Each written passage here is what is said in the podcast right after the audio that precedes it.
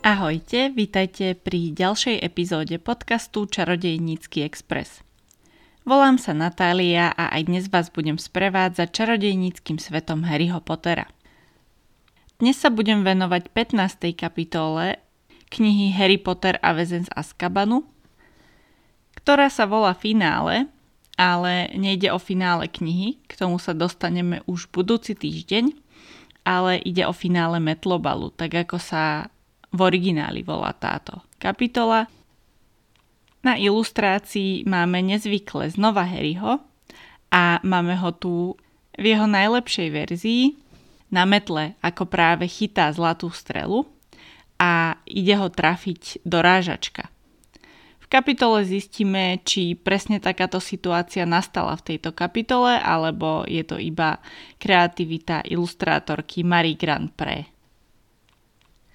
Kým sa dostanem k dnešnej kapitole a k dnešnej epizóde, tak by som vám chcela pripomenúť, že tento podcast nájdete aj na Hero Hero, platforme, kde môžete podporiť svojich obľúbených tvorcov, napríklad aj tvorcov podcastov, a teda mňa.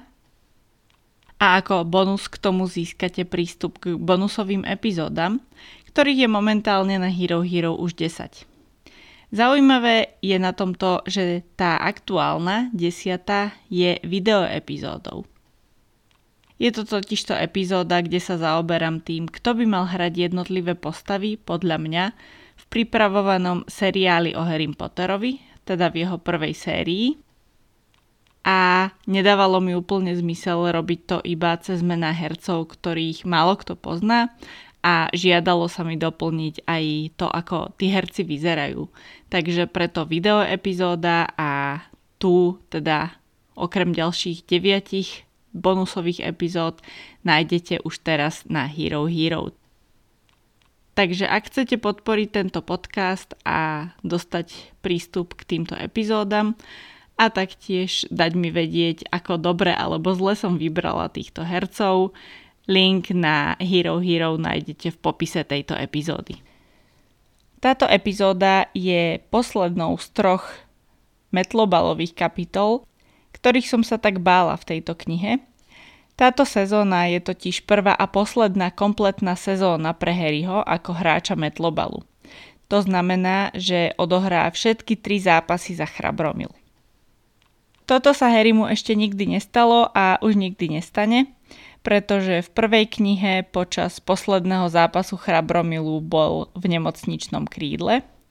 Chrabromil vtedy prehral, ale neviem, či niekto hral za neho, alebo iba proste nechali post stíhača voľný. V druhom ročníku sa metlobalový turnaj zrušil kvôli útokom baziliska.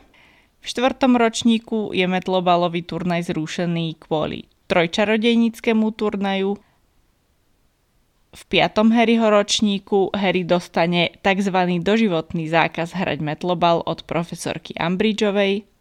No a v šiestom ročníku je Harry po škole so Snapeom kvôli tomu, že Drako takmer vykrvácal po Sectum Sempre a tento trest si odpikáva Harry práve počas metlobalového zápasu, posledného zápasu sezóny. Takže jediná kompletná metlobalová sezóna je v tretej knihe a práve o jej finále sa budeme dnes rozprávať. V tejto kapitole je ale na moje šťastie aj veľa ďalšieho a nielen metlobal. Na začiatku tejto kapitoly si Harry a Ron prečítajú list od Hagrida, ktorý im ukazuje Hermiona. Tento list je o tom, že hrdozobca odsúdili na smrť, keďže Hagrid práve v tento deň je v Londýne s hrdozobcom na asi ministerstve mágie, kde komisia hodnotí, ako nebezpečný je hrdozobec a čo sa s ním má stať. Pergamen je podľa opisu vlhký a atrament je rozmazaný. Vždy som si myslela, že je to preto, že Hagrid plakal, keď ho písal, čo by vysvetľovalo ten rozmazaný atrament, ale Hagrid posielal tento list z Londýna a keby aj plakal, keď ho písal, tak by po ceste určite vyschol, takže zrejme je vlhký od Hermioniných slz, nie od Hagridových. Ron utešuje Hermionu a títo dvaja sa konečne udobria po dlhých týždňoch nerozprávania sa kvôli blesku a prašivcovi. A Hermiona konečne prizná, že ju mrzí, čo sa stalo s prašivcom, takže je to veľký pokrok od obidvoch strán tohto sporu. Po útoku Siriusa Blacka, tentokrát na Rona, sa študenti, respektíve minimálne Harry, nemohli pohybovať sami mimo hradu a tak ich po hodine starostlivosti o zázračné tvory odprevádza Hagrid až k dverám Rockfordského hradu. Na starostlivosť o zázračné tvory chodia so slizolinčanmi, takže keď Hagrid odchádza a utiera si slzy, pretože práve hovorili o hrdozobcovi, tak Malfoy, ktorý je v rámci tejto skupinky, má na to hlúpe poznámky. Keďže Hermiona je už niekoľko týždňov na pokraji nervového zrútenia, tak práve tu vybuchne a Malfoy dostane od Hermiony facku. Slizolinčania rozumne zdrhnú, kým Hermiona začne čarovať a to by dopadol Drako asi oveľa, oveľa horšie pri jej schopnostiach. Takže bolo rozumné, že v tejto chvíli utiekol. A Harry musí Hermione slúbiť, že vyhrá v metlobalovom zápase. Posledný zápas sezóny je totiž proti Slizolinu. Zvyčajne to býva prvý zápas sezóny pre Chrabromil, ale pre efekt, aby to bolo napínavejšie v tejto knihe, je to posunuté až na posledný zápas. Oficiálne je to preto, že v prvom zápase nemohol hrať Drako, pretože mal zranenú ruku od hrdozobca. Takže ešte aj Hermiona sa v tejto chvíli zaujíma o Metlobal, čo je dôkazom toho, ako dôležitý je tento zápas. Všetci traja po tejto facke a šoku z nej bežia na hodinu čarovania – ale dobehnú tam len Harry a Ron. Hermiona sa niekde po ceste stratila. Po obede nájdú Harry a Ron Hermionu v Chrabromilskej klubovni, kde ju nájdu spať na knihe z aritmancie. Hermiona zmeškala čarovanie a tým aj rozveselujúce zaklínadlo, ktoré sa práve učili. A rozmýšľam, či toto znamená, že čarodejníci nepotrebujú komikov vo svojom svete, a rozveselujúce zaklínadlo im slúži namiesto nejakých stand-up comedy shows, ktoré sú populárne aj v súčasnosti u nás. Na ďalšiu hodinu na veštenie už ide Hermiona s Ronom a Harrym, ale radšej si mohla pospať a vynechať aj túto hodinu, lebo ani tam to nedopadne veľmi dobre. Na veštení v tento deň začínajú s veštením z kryštáľovej gule, čo pre Harryho znamená, že končí čas hýkania profesorky Trilóniovej nad jeho extrémne krátkou čiarou života a začína sa znova obdobie, kde bude profesorka Trilóniová vidieť besa, tentokrát v Harryho kryštáľovej guli. S veštením z kryštálovej gule začínajú skôr, ako bolo v pláne podľa nejakého silabu, ak niečo také majú na Rockforte, pretože Trilóniova tvrdí, že osud jej prezradil, že to bude na júnovej skúške, ktorú, ako veľmi správne Hermiona poznamená, zostavuje ona, takže jej to nemusel až tak osud hovoriť a táto veštba je trošku chabá aj na profesorku Trilóniovu. Zvyčajne asi na hodinách, na ostatných hodinách Hermiona tlmí Harryho a Ronové vtípky a rôzne hlúpe poznámky. Tentokrát sa ale k ním pridáva a chichuňajú sa všetci traja spolu. Napríklad na poznámke o tom, že keď sa Harry opýta, čo vidia vo svojej kryštálovej guli, ktorá je naplnená nejakým bielým dymom, tak Ron na to odpovie, že podľa neho dnes večer bude hmla. Takže takéto blbostky, na ktoré Hermiona väčšinou asi nereaguje, tak tentokrát sa k ním pridáva a už začínajú všetci traja pútať trošku negatívnu pozornosť profesorky Trilóniovej. Toto ju priláka k ich stolíku a samozrejme nahne sa k Harryho kryštálovej guli a uvidí tam besa. Na toto Hermiona veľmi nečakane zareaguje na hlas, že zase ten nezmysel s besom a profesorka Trilóniova v tejto chvíli zabudne aj na svoj nadpozemský zastretý nadhľad a hlas a nahnevane Hermione povie, že na veštenie nemá žiadny talent a že jej to bolo jasné od prvého stretnutia. Hermiona konečne skončí s veštením a drzo odkráča z miestnosti a Trilóniová si týmto zaknihovala ďalšiu pravdivú predpoveď, keďže predpovedala na začiatku školského roka, že na Veľkú noc alebo okolo Veľkej noci ich niekto z nich opustí, pretože Veľká noc sa už blíži a ten, kto ich opustil, je Hermiona.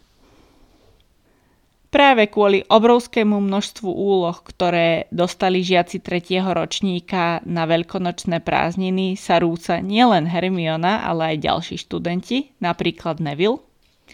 Aj keď asi nikto okrem Hermiony nemá 5 výberových predmetov. Týmto dňom ich má Hermiona vlastne už iba 4, lebo veštenia sa práve vzdala. V súvislosti s Hermionou a s časovratom sa často rieši to, že Hermiona nakoniec získala iba 10 VČU, pričom Percy Weasley, Bill Weasley a aj Barty Crouch Jr. získali 12 VČU. To znamená, že aj oni, tak ako Hermiona, museli mať všetkých 5 výberových predmetov. To teda znamená, že aj všetci traja títo spomenutí ľudia by mali časovraty k dispozícii, a že to zrejme zvládali lepšie ako Hermiona. Ja osobne si to nemyslím. Skôr si myslím, že niekedy v tomto alebo v minulých troch rokoch, čiže niekedy medzi Percyho tretím ročníkom a Hermioniným tretím ročníkom sa zmenil spôsob vyučovania a že možno sa častejšie objavujú v rozvrhu výberové predmety a tým pádom chodenie na tie výberové predmety je časovo nesklbiteľné v prípade piatich a takisto, že aj ten objem učiva sa samozrejme zvýšil. Takže podľa mňa nemali Barty Crouch Jr. a dvaja výzlievci časovrat, ale mali rozvrh, ktorý bol aj napriek piatim výberovým predmetom zvládateľný. Sú niektoré veci, pri ktorých mám nejaké vysvetlenia v hlave a môžu alebo nemusia byť pravdivé samozrejme a nejako to neprežívam, ale toto je niečo, o čom som silne presvedčená, že niečo sa muselo zmeniť v tom školskom systéme a že ten náklad, ktorý si na seba vzala Hermiona v tomto ročníku, tak Barty Crouch, Bill ani Percy na sebe nemali. Nemá toho veľa iba Hermiona, ktorá má teda veľa učenia sa a prípravy na rôzne predmety, ale veľa má toho aj Harry, ktorý trénuje metlobal takmer každý deň a keď ho zrovna netrénuje, tak ho Wood bombarduje svojimi nápadmi a poznámkami k taktike. No a Ron zase chystá obhajobu pre hrdozobca na odvolacie konanie, ktoré sa bude konať v deň plánovanej popravy a odvolacie konanie je viac ako proforma, pretože už si naň zavolajú kata, takže nikto si vážne nemyslí, že by to mohlo nejako inak dopadnúť. Táto jar je teda náročná pre všetkých troch. Posledný zápas sezóny, metlobalovej sezóny, je naplánovaný na nedeľu po veľkonočných prázdninách. Ja som si vždy myslela, že zápasy sa hrajú v sobotu a možno sa aj hrajú v sobotu, iba tento je v nedelu.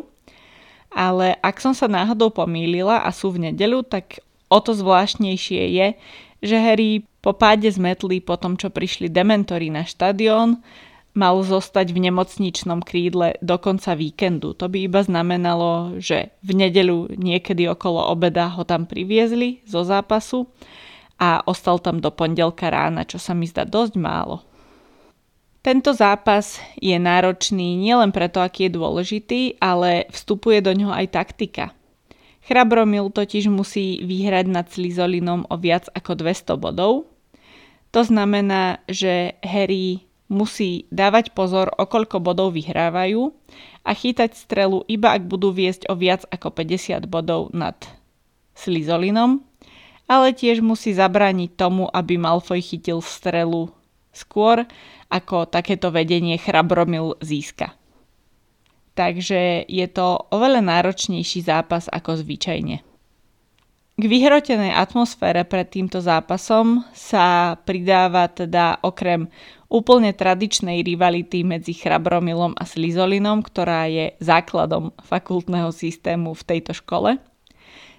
Pridáva sa k tomu teda aj nenávisť medzi Harrym a Drakom Malfoyom a tá je ešte znásobená aktuálnymi spormi, najmä tým, že Harry hodil do draka blato v Rockville, kde vôbec nemal čo robiť Draco dostal facku od Hermiony a taktiež Draco Malfoy sa zaslúžil o to, že práve teraz je hrdozobec odsúdený na smrť. Takže tá nenávisť je ešte o niečo väčšia, ako zvyčajne býva medzi týmito dvoma. Ale teda rivalita pred zápasom sa prejavuje aj v sporoch na chodbách medzi bežnými slizolinčanmi a chrabromilčanmi, nie teda iba medzi členmi družstiev hráčov Metlobalu a Harry všade chodí s akoby ochrankou. Všade ho sprevádza hlúčik chrabromilčanov, aby nebol vystavený útokom slizolinu. V noci pred zápasom sa Harry veľmi nevyspí, pretože má nočné mory a tie zahrňajú napríklad aj to, že na zápas zaspal a musel na miesto neho nastúpiť na miesto stíhača Neville alebo že slizolinčania hrali na miesto metiel na drakoch. Z tohto desivého sna sa preberie, vstane, aby sa napil vody a z okna vidí zviera. Najskôr sa zľakne, že je to bez, ale potom zistí po nasadení si okuliarov, že je to krivolap. K nemu však o chvíľu zo zakázaného lesa pristúpi bez. Respektíve nie bez, pretože je to veľký čierny pes, ale asi to nebude bez ako znamenie smrti, keďže ho nevidí iba Harry, ale zjavne ho vidí aj krivolap. Napriek tomu toto Harry mu zrovna na nálade nepridá, ale do rána sa snaží na to nemyslieť. Počasie je na Metlobal takmer ideálne a čo sa týka rozdelenia fanúšikov, tak aj bystrohlavčania a biflomorčania sú jednoznačne na strane Chrabromilu a nikto okrem Slizolinu nechce, aby Slizolin vyhral. Začína sa teda extrémne agresívny zápas, o ktorom asi najviac povie to, aké fauly sa odohrali počas tohto zápasu. Čo sa týka chrabromilského družstva, Angelina bola faulovaná tak, že Flint do nej naschval narazil po tom, čo sa tešila po svojom prvom strelenom góle. Samozrejme urobil to na schvál. Alicia dostala palicou od slizolinského odrážača do hlavy, pretože si ju vraj pomýlil s dorážačkou. Katie bola zase napadnutá triafačom slizolinu Montagueom, ktorý si jej hlavu vraj pomýlil s prehadzovačkou a snažil sa jej ju odtrhnúť. Wood ako strážca dostal dve dorážačky tesne za sebou do brucha, v čase, keď sa na strážcu nesmie útočiť, takže zase nepovolený faul a dosť krutý. No a najhoršie na tom bol asi Harry, keď mu Malfoy chytil chvost metly, aby sa nedostal včas k zlatej strele a nemohol ju chytiť. Tento faul bol síce odporný a nahneval všetkých vrátane rozhodkyne Madame Húčovej, ale od draka to bolo podľa mňa rozumné, lebo ako trest za to dostali chrabromilčania jeden trestný hod a teda získali 10 bodov. Keby to neurobil, tak by Harry získal 150 bodov a už by vyhrali. Takže toto bolo podľa mňa od draka veľmi rozumné. Jediný, u ktorých sa žiadne zranenie z eh, chrabromilského týmu nespomína, alebo teda žiadny faul na nich je v prípade Freda a Georgia Weasleyovcov. Tí sa ale postarali o fauly na druhej strane, pretože na slizolinskej strane Flint dostal palicou do hlavy od Freda Weasleyho, a rozbil si nos o ručku metly, takže mu krvácal. Odrážač Bowl dostal lakeť do tváre od Georgia Weasleyho a obaja odrážači slizolinu, Bowl a Derek, sa navzájom zrazili, keď obaja leteli útočiť na Harryho, ktorý sa im v poslednej chvíli obom uhol a vrazili do seba.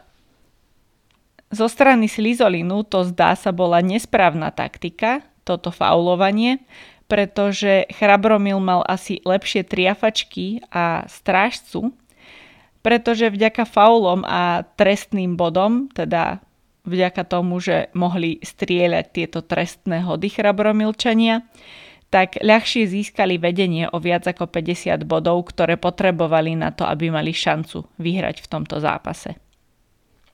Slizolinčania samozrejme za tieto fauly, napríklad za Flintov rozbitý nos, tiež dostali svoje trestné hody, avšak tie nepremenili, pretože Wood bol zrejme lepší strážca ako slizolinský strážca, alebo triafačky Angelina, Katie a Alicia boli lepšie ako triafači na druhej strane. Napätú atmosféru zápasu dokresľuje komentár Lee Jordana, kamaráta Weasleyovcov. A otázkou pre mňa bolo, či by mal hlavne tento zápas komentovať Chrabromilčan. Nedá sa povedať, že by bol Lee Jordan nestranný a v tomto prípade z Chrabromilu a Slizolínu by asi nikto nebol nestranný. To by ale znamenalo, že chrabromilské zápasy by nemohol komentovať Lee Jordan a bolo by asi nepríjemné meniť komentátora na tri zápasy sezóny zo šiestich. Takže asi toto je priateľné riešenie. Asi by vadilo, keby zo šiestich zápasov tri komentoval niekto iný, pretože komentátorský štýl je podľa mňa veľmi špecifický pre každého jedného človeka a nie je vhodné meniť ho stále, lebo potom si diváci nevytvoria vzťah k tomu komentátorovi. A teda osobitý štýl mi pripomenul, že mi nedávno moja kolegyňa rozprávala, že u nich na dedine komentátor futbalu vždy začínal zápas nejakou básňou, pretože to bol učiteľ slovenčiny. Takže aj toto je osobitný štýl komentovania a je to niečo špecifické pre komentátorov a je preto dobré, keď je to konzistentné. Takisto vieme zo šiestej knihy, že nájsť dobrého komentátora vôbec nie je jednoduché, Keďže v šiestej knihe už Lee Jordan skončil školu a už nekomentoval, tak sa v šiestej knihe na zápasoch vystriedali Zachariah Smith a Luna Lovegoodova ako komentátori. Pri Smithovi zase bol problém zaujatosti, pretože ten síce bol z Biflomoru a nekomentoval biflomorské zápasy, ale nekomentoval ich preto, lebo bol hráčom, čiže komentoval zápasy svojich priamých súperov, čo tiež znie trochu ako konflikt záujmov. Ale teda konflikt veľmi podobný ako pri Lee Jordanovi, ktorý bol najlepším kamarátom dvoch hráčov Chrabromilu a sám bol Chrabromilčan. Toto by sa čiastočne vyriešilo, keby komentoval zápasy učiteľ, ale aj ten by asi nebol úplne nestranný na 100% a určite by nemohol komentovať s takým zápalom, ako si to môže dovoliť študent. Lee je teda celý zápas veľmi jasne na strane Chrabromilu. Zanadáva, keď Slizolin dá gól, podľa knihy je to veľmi škaredá nadávka a tá je tak škaredá, že mu takmer McGonagallová zoberie jeho megafón ale keď Malfoy chytí Harryho metlu, aby nemohol chytiť zlatú strelu, tak tiež Lee dosť nadáva, ale v tejto chvíli je McGonagallova taká naštvaná, že jej to je úplne jedno a úplne zlým súhlasí. Malfoja nazve špinavým podvodníckým niečím, toto nie je dokončené, a hnusným podrazníkom. Čo ma zaujalo, lebo toto slovo som v živote nepočula – a pre mňa je to slovo, ktoré by tam malo byť asi podrazák, ale možno sa mýlim a možno podrazník je úplne v poriadku slovo a možno ho ľudia používajú. Ale ja som ho naozaj nepočula nikdy v živote. V stave 80-20 pre Chrabromil, čiže v stave, keď Chrabromil vyhráva o 60 bodov, čo je situácia presne na chytenie zlatej strely, Malfoy uvidí zlatú strelu a je k nej oveľa bližšie ako Harry. Veľmi zlá situácia pre Harryho a pre Chrabromilské družstvo. Harry aj vďaka blesku Malfoja dobehne a na poslednú chvíľu pustí metlu, aby sa lepšie nahol dopredu odsotí Malfojovi ruku a chytá zlatú strelu. Chrabromilský tým sa začne objímať a tešiť ešte vo vzduchu, na metlách, Wood sa hodí Harrymu okolo krku a plače a dav divákov po tom, čo zosadnú z metiel, ich nesie na pleciach k tribúne, kde už na nich čaká metlobalový pohár, respektíve Dumbledore, ktorý im podáva metlobalový pohár. Všetci v Chrabromile a asi aj v Biflomore a Bystrohlave sa veľmi tešia. Percy vraj nedôstojne skáče od radosti a veľmi sa teší aj Hagrid, ktorý je na zápase, pretože je to možno veľmi slabé a chabé, ale predsa len zadosť učinenie za to, čo Malfoy spôsobil hrdozobcovi. Profesorka McGonagallová plače od šťastia a utiera si slzy do chrabromilskej zástavy a Harry si práve vytvára perfektnú spomienku na boj proti dementorom do budúcna. Keďže počúvam viacero zahraničných podcastov o Harry Potterovi, tak v jednej som práve na šiestej knihe a nejako sa mi to pri príprave tohto podcastu spojilo dokopy a myslela som si, že táto oslava titulu Metlobalového je tá oslava, kde na konci dôjde k vášnivému bosku z Ginny ale potom som si uvedomila, že asi nie, pretože Ginny má teraz 12 rokov a Harry 13, keďže narodeniny budú mať v tomto roku až v júli, respektíve auguste. A asi by v tomto veku táto scéna úplne nefungovala. Dúfam ale, že táto scéna bude fungovať neskôr niekedy v seriáli a že ju uvidíme tak, ako má vyzerať. Čiže s tou chémiou, ktorá medzi Denom Radcliffom a Bonnie Wright rozhodne žiadna nebola. A takisto, že to bude pred celým chrabromilom a nie v nejakej trapnej núdzovej miestnosti na tajnáša.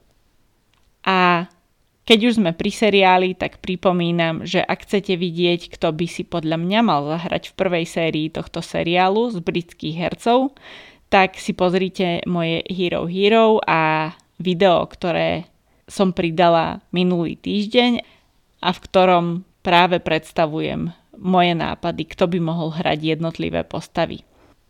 S touto knihou sa teda už blížime do finále. Ostáva nám síce ešte 7 kapitol tejto knihy, ale finále v tejto knihe špecificky bude dvakrát, takže preto ešte tak veľa kapitol a čakajú nás aj nejaké extra krátke kapitoly, s ktorými uvidíme, ako sa vysporiadam. Ale hlavne toto bola teda posledná metlobalová kapitola, takže mám pokoj s metlobalom až do 5. knihy. Teda s Harryho metlobalom, lebo ešte nás čaká Svetový pohár v metlobale v ďalšej knihe, ale ten je extrémne zaujímavý z rôznych iných dôvodov, takže o to sa vôbec nebojím, že by to bola nuda. No a odo mňa je to už na tento týždeň všetko. Počujeme sa znova o týždeň, kedy už v knihe Harry Potter a väzen z Azkabanu pôjde naozaj do tuhého. A to nie len preto, že sa začínajú skúšky. A ja sa teda na vás teším zasa o týždeň. Majte sa krásne.